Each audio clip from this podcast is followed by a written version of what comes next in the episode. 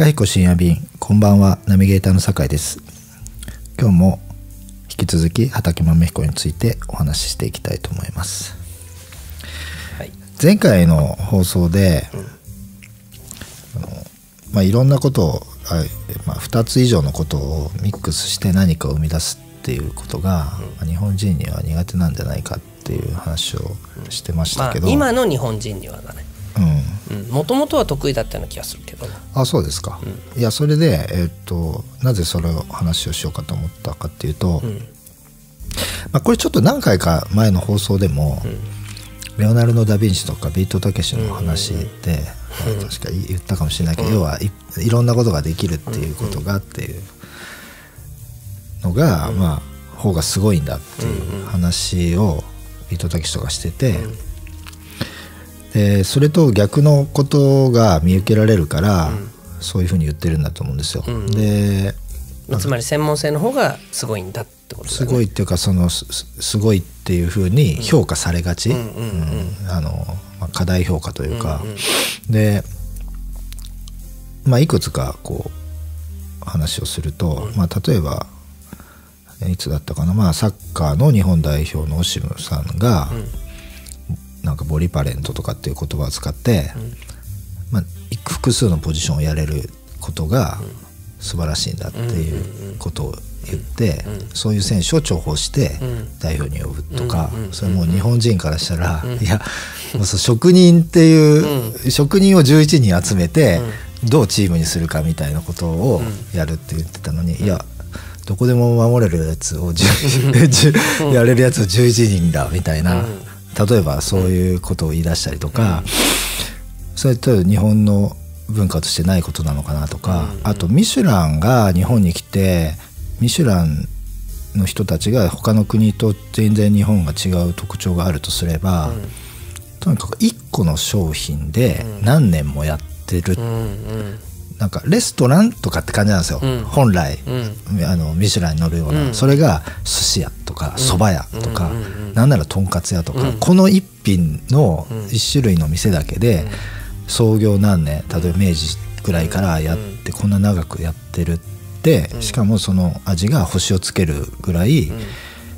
美味しいっていうのは他の国にない特徴だっていうことを初年度に来た時に、なんか表好評で言ってて。ああそう言われれば確かにねって、三つ星レストランってレストランだから何でも出す店だし、そもそもそのレストランの下にビストロがあってて全部何でも出す店がただレイヤーとしてあるだけで、確かにそう言われればその特殊性があるのかなと。で、い今時はあると思うんですけど、昔からそういうスタイルで、歴史的にその飲食店をやってきてるっていうのが珍しいっていうから、まあ、日本人ってそういうのがそういう働き方を働き方というかスタイルが、まあ、自分たちに合ってるとか特徴を出しやすいとか、まあ、そういうことなのかなとか、なのでその、うん。まあ、高度な分業制っていうか、流通を含めた、うん畑で職人な職人的に野菜を作る、超人的農家がいて、その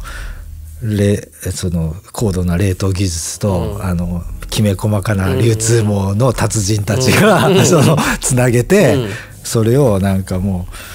うなんていうかすごいあのなんかさばき、そのディレクション能力でいろんなところに、あの過不足なく配置できて、まあ、それをあの職人技で、えっと、ちゃんとお客さんに提供する人がいてみたいなのの、なんかこう誰か仕切りのない中でそれぞれが頑張ってつながった結果のものとして、えっと、うまい具合に成り立ってるっていうことが、まああんのかなっていうふうに、うん、でもそれはさ僕の考えはまあ江戸幕府のせいだと思うわけね。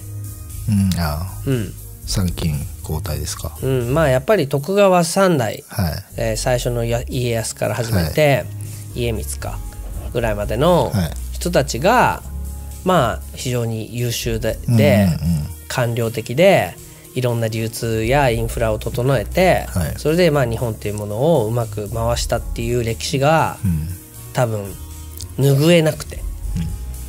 でそのまあ後の明治幕府だって、はい。明治幕府明治政府だって、政府あのーそれを踏襲した形で、はいはい。で、まあ、結果的に日本っていうのは、まあ、今持って東京があるわけで、何かその流通も含めて専門化するっていうのは、つまり専門化するっていうことはみんなをのことをあの知らなくて済むってこと。そうですね、うん。だよそのことに専念すればいいっていう。でまあそれがまああの今に至って、それが僕は弊害になってると思ってるんだけど、でもその江戸時代にしたってまあ農民レベルっていうか、はい。いわゆる町場の人たちは当然いろんなことができなかったら生きていけないわけまあそうですよね、うん、だから生きていく一部の生きていそんなことしななし知らなくても生きていけるやつは昔はちょっとバカにする傾向があったと思うんだよね。いや実は野球バカだ、はいはい。そうですね、そうですね、うん。なんとかバカだっていう形なんで、とか基地とかね。そう、ん。だからまあ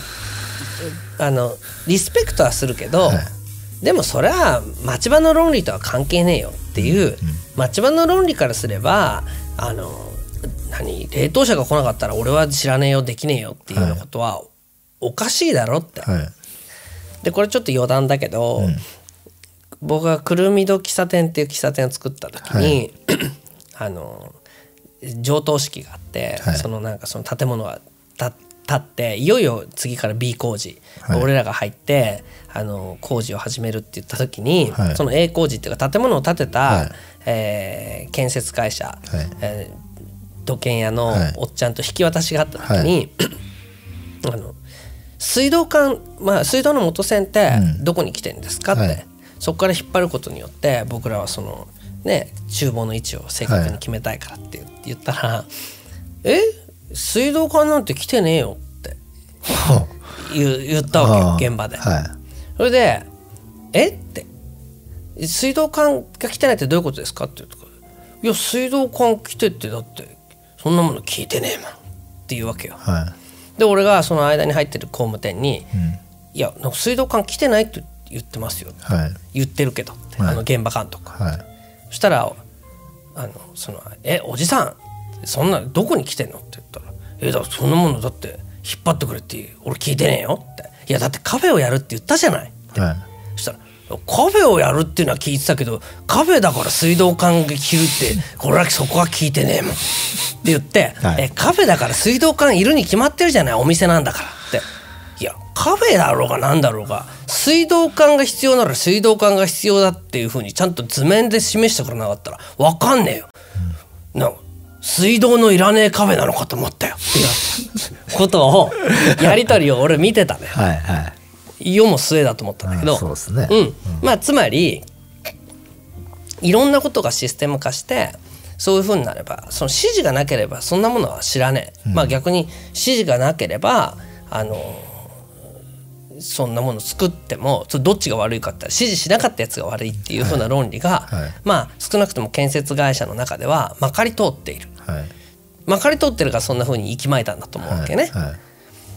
だからそれはさ町場の論理ならありえない、うん。まあね。うん、喫茶店やるのに水使わねえって親父ってじじいこの野郎って言って終了だ,、だけど今の人たちの論理で言うと「あらごめんなさい指示を出すの忘れてたかもしれませんけどちょっと引っ張ってくださる」みたいなことを、つまり言わなかった方が悪いみたいな論理に、まあなってるわけでしょ、それは2015年の話だけどね。はいはい。でそれはでもまあ僕が畑やった時いろんな側面でこの国終わってんなと思ったのは、まあ今の話に集約されてるっていうか、その専門的にやってるやつらはそのもちろん専門的にすごくプロフェッショナルになってる人たちっていうのは、もちろんそ素晴らしいと思うよ。でそういう人たちは当然あのそんなミクロのことじゃなくて、ん。マクロのことも当然知ってるよね。はい。うん、だけどその一方でもうミクロのことしか知らないから、マクロのことなんてそんなもの俺の知ったことかっていうことがいいろんなことがあってそれはもう地方なら地方でも、そんなことは知らねえよっていうあの国が何て言ってるか俺は知らねえけどって俺と指示された通りやってるだけだっていう論理が、はい。あっちこっちでまかり通ってるわけよ。うん、あ地方でも地方でも。うんこれってどうなってんですかって俺が聞いてもそれは知らねえなって言って、役所に行って聞いてみたらって言って役所行くと「いやそれは分かんねえな。農業委員会に聞いてくれよ」って。農業委員会に行くと「俺は分かんねえな。農協に聞いてくれよ」みたいなことがいっぱいあって、はいはい。結局誰が知ってるのかっていうといや誰も知らねえんだよって、えっていうことがまあいっぱいあるわけよ。はい。でまあつまりさっき、ね、先週の話じゃないけど2つのことを理解するっていう脳のスペックが足りないんだとこの国の人たちは。はい。逆に言うとそこを開発するように教育されてない。うん。やっぱり2つの命題があってその2つの命題のどっちかが正解っていうんじゃなくて、うん。この2つの命題から C っていう別な命題を生み出すっていううん。まあメタ認知かメタ能力っていうのかな。まあアウフヘーベンってやつですよね。うんそうだね。んあのこの一つの命題と一つの命題の行ったり来たりしている中で、何か最適その場の最適解を生み出す。もしくは別な課題を生み出すっていうようなことが誰もやらないしうん。そんなものはなんか何の意味があるんだみたいな。余計な仕事を増やすなぐらいのことを言う人たちがいっぱいでうんでじゃあその人たちが困って死ねばいいと俺は思うんだけどうん。実際は全然困ってなくて。そうですよね。うん、全然そなむしろそういうふうにしてるから、俺は今の地位を、ま、があるんだみたいなことを、何言ってんだお前。ただの助成金でくれなんかその超えてるだけだろみたいなやつが威張ってるとか、いうことがまあ多々あって、でそれはまあ自分が子供なんかうできたからね、はい。その幼稚園だとかの教育現場なんかでもそういう観点で見ると、はい。まあとにかく危ないからなんかその遊具は撤去しましたみたいな。まあそうですね。うん。いやでも危ないけど子供の まあクオリティオブライフみたいなことからすれば、その危ないも込みで子供の QOL みたいなものを養うっていう観点はどこにあるんだっていう。いつからなんかなったんですかね。まあ俺が少なくとも幼稚園とか保育園、保育所行ってたんですけど、歩いて行ってたんですね、もう今なら虐待って言われるよ。30分ぐらいかけて、しかも近所のみんなで、んうん帰りなんてもう川あ遊んで田んぼで遊んで、なんかやって帰るとか、でうちの弟なんて年少保育から行ったんで、家にたどり着く前に、うん。こ我慢できない 漏らしちゃそうう漏らしちゃうとかもその毎日。いやそうだと思う。そうですよ。だから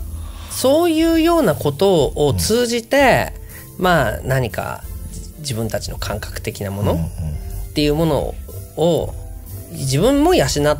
てきたなっていう感覚もあるし、はい。別にその昔が良かったっていう話ではなく、はいこんだけいろんなところでうん。縦割りの話だけして、はい。俺を全体知ってるのは誰もいねえんだよみたいなことを、結構いい年したおっちゃんたちが言ってるようなは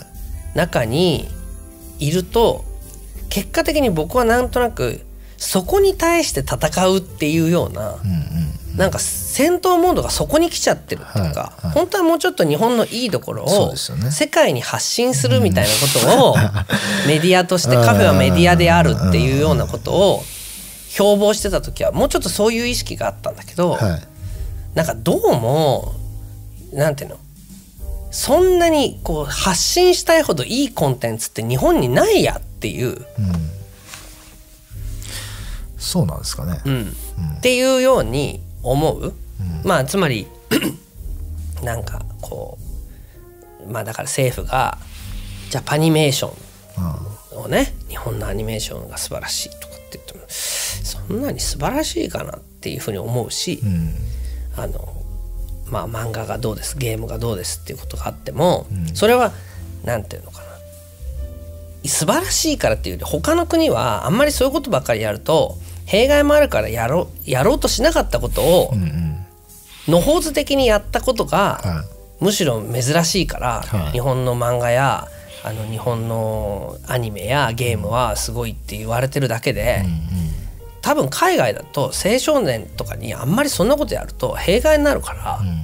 いやそんなのダメだノーって突きつけたようなものをはい。突きつけないまま野放しにしたことが日本の伝統文化だ。なんかすごい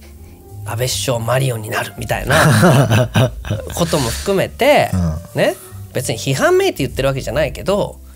本当になんかいろんなことやろうとしても、その縦割りの感覚の人たちに阻まれてきたっていう、俺の中の恨みつらみもあるし、うんうん。なのでまあ全部自分で自分でインクルードで全部できる人もしくは自分でそのインクルードの感覚を持ってる人たちとあのすなるべく少ないコミュニケーションでつ作った方が、いちいち説明する。あいやそれはそうですよ、うん。それ間違いなくそうですよ、っていうことなんだっていうことを思って、あの、うん、じいそんな分かってくれなくてもいいわっていう、もうその自分の分かる人にはね酒井君もそうだけど分かるわけだから、もうそういうコミュニケーションのコストに割くより、うん。まあ、そういうことだから以上って言って、もう分かんないまま突き進んだ方がいいんじゃないかっていうふうに思ってるのがやっぱ2000、まあ、震災以降だね。うん、だからまあ言ってみればそういう気持ちで震災が起きたあ時に、まあほらなっていうか震災が起きたことはそのせいじゃないけど、あはい。まあ、あの時の原発のの放射能がどうたらこうたらっていうことも、はい。なんかどうして起きたのかはよく分かんない。うね。みたいな話でうやむやになっちゃったりとか、うん。まあ、今回のコロナもそうだけどみんなワースかワースかなんかなんでコロナが流行るっていうことが報道されるとトイレットペーパーがなくなって、なんかお店のトイレットペーパーがなくて、ここ何日かみんなで探してんだけど、ん。それ関係なくねえかっていう。絶対関係ないですよね。ないじゃん。うん。で俺はだからもうトイレットペーパーなかったら別にティッシュペーパーを売ってんだから、うん。ティッシュペーパーでいいよって言ったの、うんうん。そしたらえティッシュペーパーだと詰まるんじゃないですかって言うから、つまんねえよっていう。ね。だってえこのままいきゃさトイレットペーパーかなので豆彦はしばらくお休みさせていただきますってまた話になっちゃうわけなじゃん、りますね。いやさ関係ないから。この前詰まったし掃除したし、つまんないからっていうなんかそういうさえあまあはじだから俺からするとまた始まったよっていういつものなんだかわけのわかんないブラックボックスに飼いならされた人たちがそのなんかギャースか騒いで、余計話を混乱させて、誰が得だか分かんない物語が物語のなんかその収集と管理に追い立てられるみたいなことは今回のコロナについてももうまたまたやってるよっていう感覚はあるね、店に影響出てます？コロナの影響、はい。出てるよ。まあそうですよね。うん、あのな関係ねえだろみたいなはい。ことがあるもんね。もうお客さんが来ないってことですか？うん、まあうちはそれほどでもないけどだって実際区役所とかまあ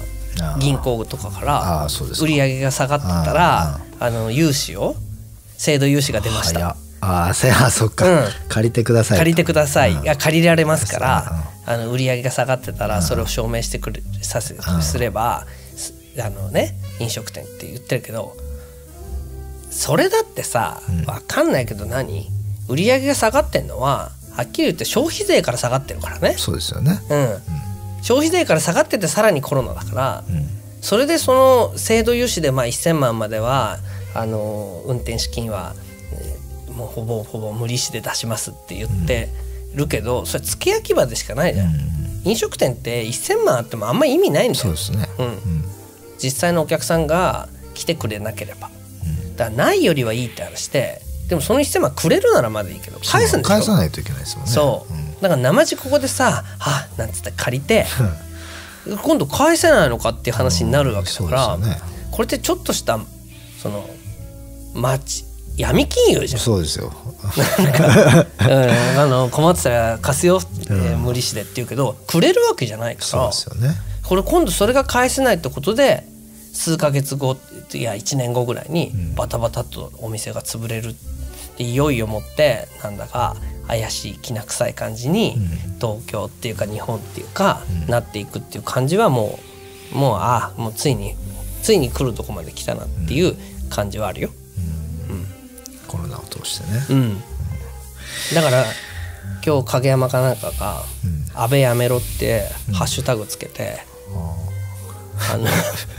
拡散させてたけどだから多分なんかそういうふうにもういよいよやってらんなくて今までなんかお行儀よく我慢してたけど、この際言わせてもらいますみたいな。なんか今まで我慢してたのがあのいやもうこの際言わせてもらいますっていうのが増える気がする。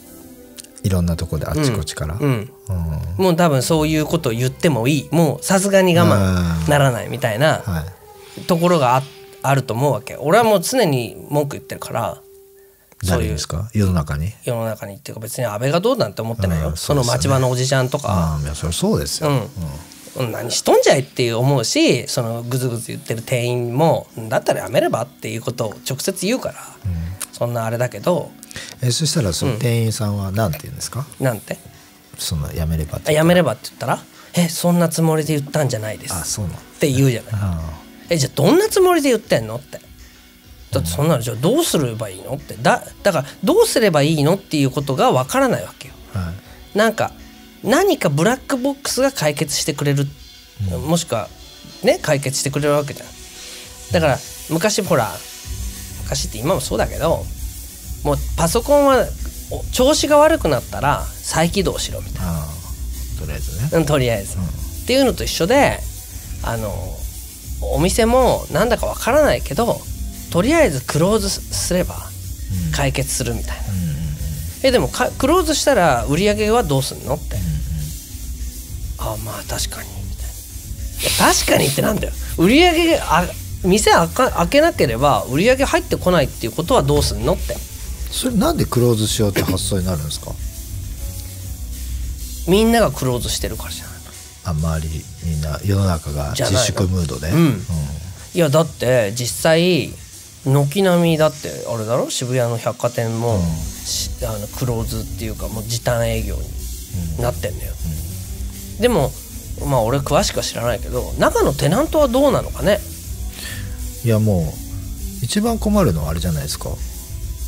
あの時給で働いてる人たちじゃないですか。そうよそうよ、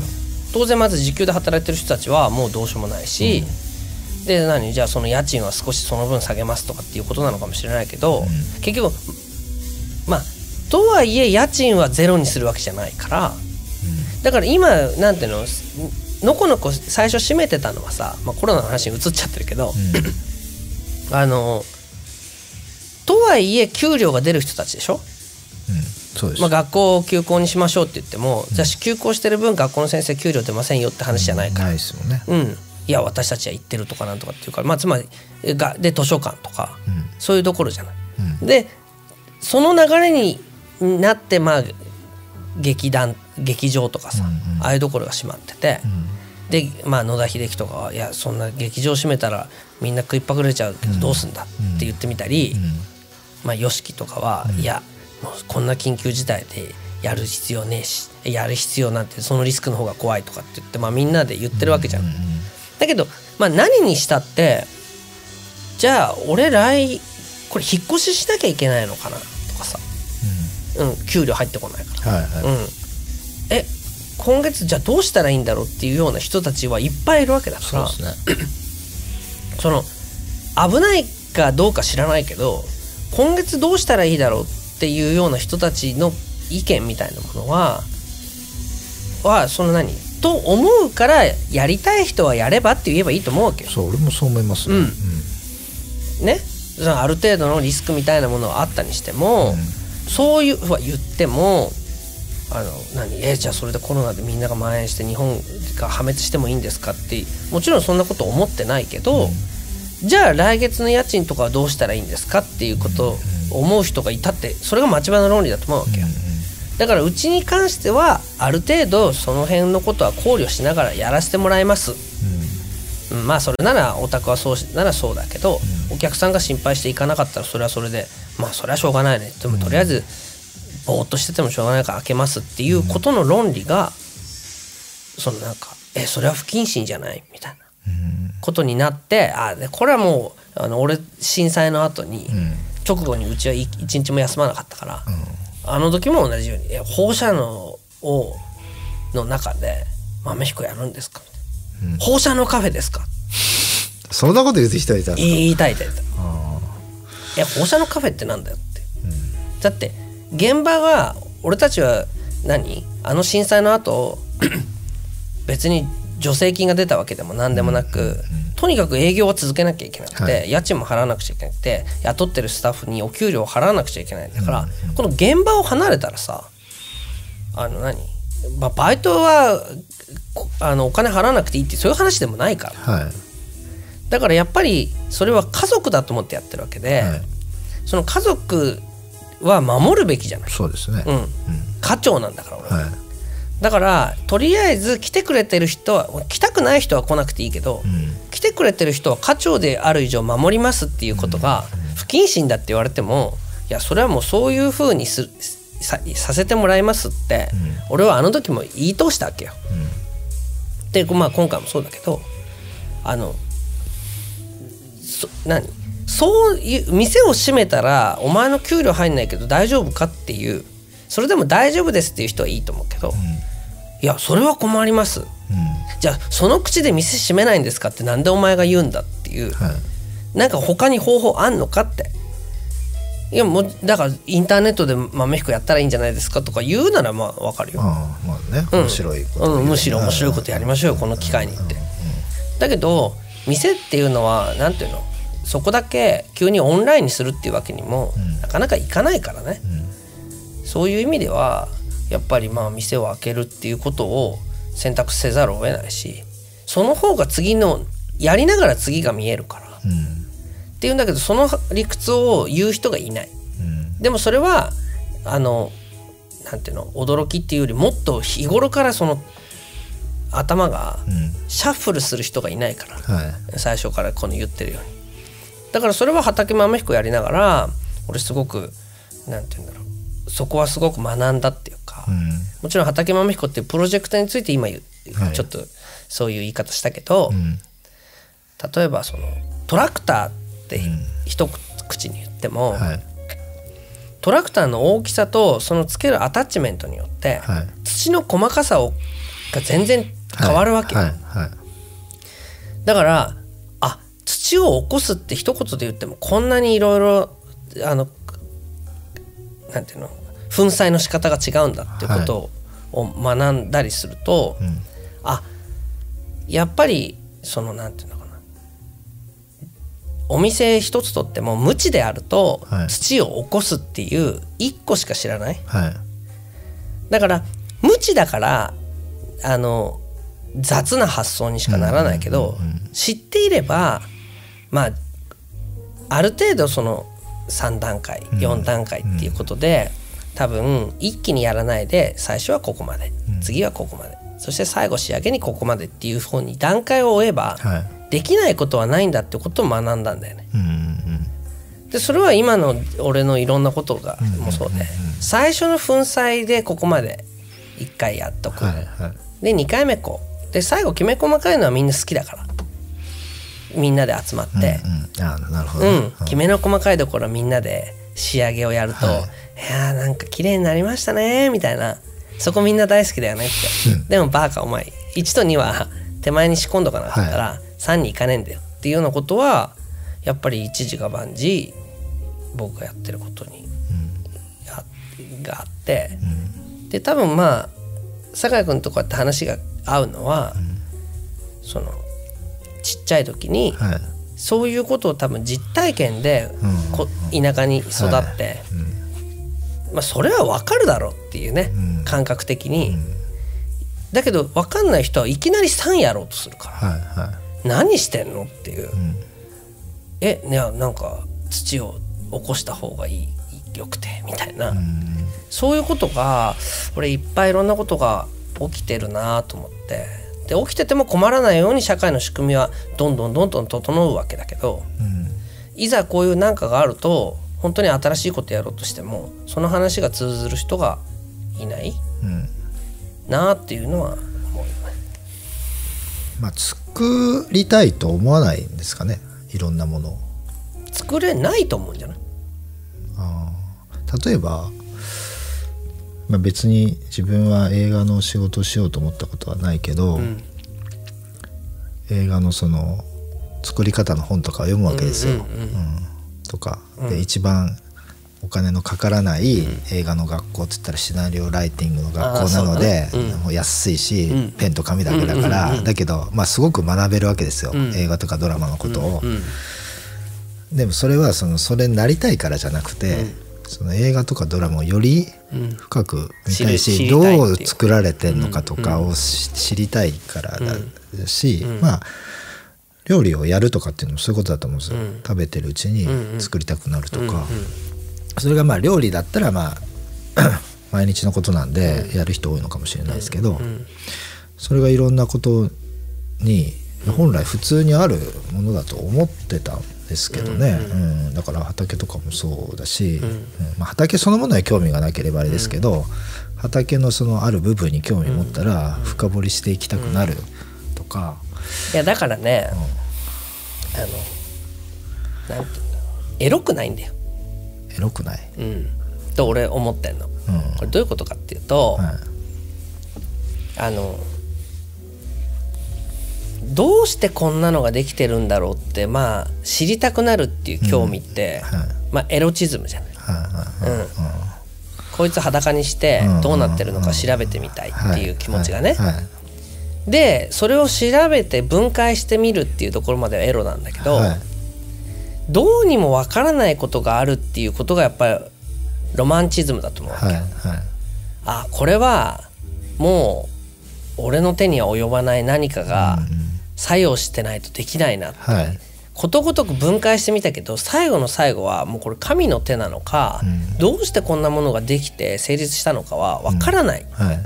ていうところに、おおすげえっていう、うん。まあそうですね。うん。なんか尊尊敬の眼差しっていうか、うん。イフを感じるわけよね、これ神がかってんなみたいな。うん。でそういうものになんかこう自分はなんかこうシンパシーを感じるし、およしだったら俺もああいうものを作ってみたいって思うと思うんだよね。うんうん。だけどそれが多分分解しきれなければ、あのでほとんどのことがシステムになっちゃったら、ん。まずエロくならないよね。うんで今の若い子たちってエロくないじゃない。はい。それは多分はい。うん。うん、あのそういうことと関係してると思う。そのね。分解しようがないから、はいはいまあ、エロくなりようがないし、まあええうんまあ、システムだから、当てがわれちゃってるものだから、分解しようとかいう発想がない、うん。で分解してみないとそこになんかロマンチックなものがこのせその存在するってことがわからない。はい。だからある程度全部分解すればうん。構築できると思うっていうか。はい。そうですね。うん、どんなものでもそのアルゴリズムがあって、うん。そのアルゴリズムをあの発見すれば、うん。どんな人にでも再現性があるっていうそのエロチズムみたいなものがうん。ないからロマンチズムを感じないっていうのが俺の考えで、うんででも話が合う人っていうのはなんかそのエロとロマンがなんとなくわかる。はい。でそれはどうしてそういう風になったのかっていうのは分かんないんだよねっていうことは、うん。まあ最終的にね。うん。でそれはもう畑なんかまさにそういう意味で言うと、どうしてこんなことやってんのかも分かんないしなんでこういう風になったのかっていうのは単純に植物がそうだから、なんでこれう植えて芽出てんだよみたいな。ななんであっちは芽出てないんだよとか、なんで今年は去年と同じ時期にやってんのにっていうことはもう分かんないことだらけそうですね。で俺はまあ勉強熱心だからノートに書くんだよ、はいはい。で去年の見ても分かんないんだよ、はい。植え方は分かるけど、なんで芽が出なかったのかは、ましてや俺なんかこの通いだからさ、うんで地元の人に聞くと「いやこんなことは100年に一度だね、あんな時期にあんな雨が降るなんて普通はないよ」とかって言うから何の参考にもならないの、はい。そうすると「いや農家はね何年経っても1年生」とかって言われたりする。面白いこと言うね、ね、そうするとあそうかこの人たちは全くわからない領域があるっていうことを飲み込んでやってるんだ、はいはい。あそれこそが高度うん。なんだなって思う。うん。だから何でもかんでも全部自分たちで調べりゃ分かって、うん。まあ教えてくださいって、まあ、教えたらできると思ってんのって。うん。教えたって分かんない。どうやってやったらいいですかって俺が聞いたら「いや農家は何年経ったって1年生ってさ、100歳ぐらいのじいさんが言ってたりしたら、これ茶化されたっていうより本気で言ってんだなそうですね。うん。だから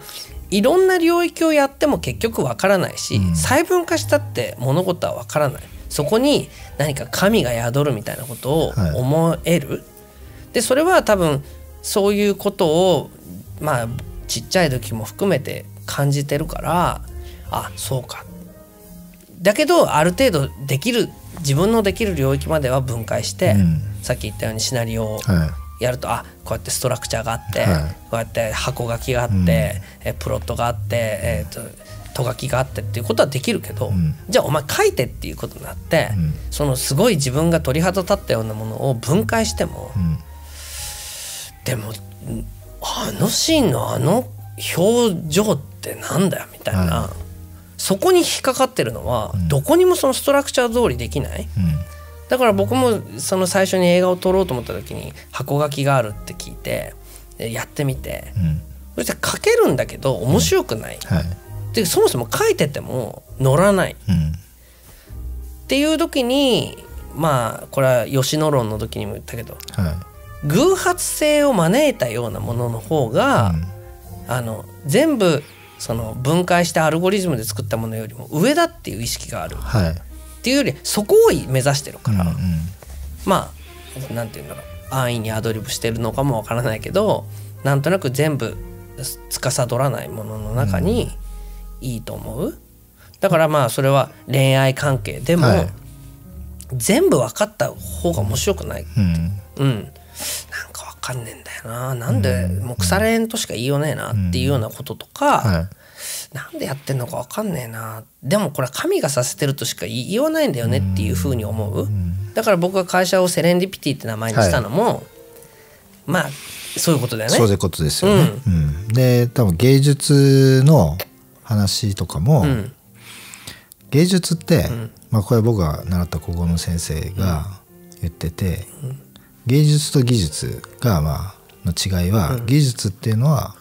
ゴールがあって向かっていくと。で芸術は、ゴールが見つかった時に自動的に完成するもので、っていうだからその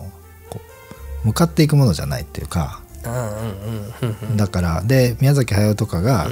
もう言うのは映画は映画が映画が映画になろうとするみたいなだから最初からこの全部のシナリオができてて最初この一文から書き始めてるわけじゃなくて書いてるうちにその進映画が進んでいってある結末にたどり着いた瞬間にあこの映画が完成したっていう、まあそういうことだと思うんですよ、だからその偶発性というか、これはなんか畠豆彦のさっきの話とかもそうなんですけど、井川さんってその全部をこう箱庭でコントロールしたいって言いつつ、そのコントロールできないものの話を、ん多分この畠豆彦うんの回はん。ずっとしてるので、うん。うん。その結局コントロールしようとした結果コントロールできないものに出会うっていうことが、まあ例えば畑だったし、その芸術っていうのも別にそこに向かおうとぴったりそこなんとなくそういうことが起こればいいなみたいなのはあったけど、まあその最初最後的にたどり着いた場所っていうのは自分がそのコントロールしてた範囲外の、うんところだったりすることが、まあ面白いしそれを目指してるっていうことを、目指してるっていうか、うんまあ、それをその出会い出会い、その偶発性の、まあ、何か起きることを求めているっていうことでもあるんだなとは思いましたね。だから物を作ったことない人は、こういうふうにしてできるって思うんだよね。そうですうん、だけど物を作ってる人はこういう風にしてもできないって思うんだよね。うん、そうですねうん、そのこういうふうやったことないからこうこれとこれとその粉とあのミルクい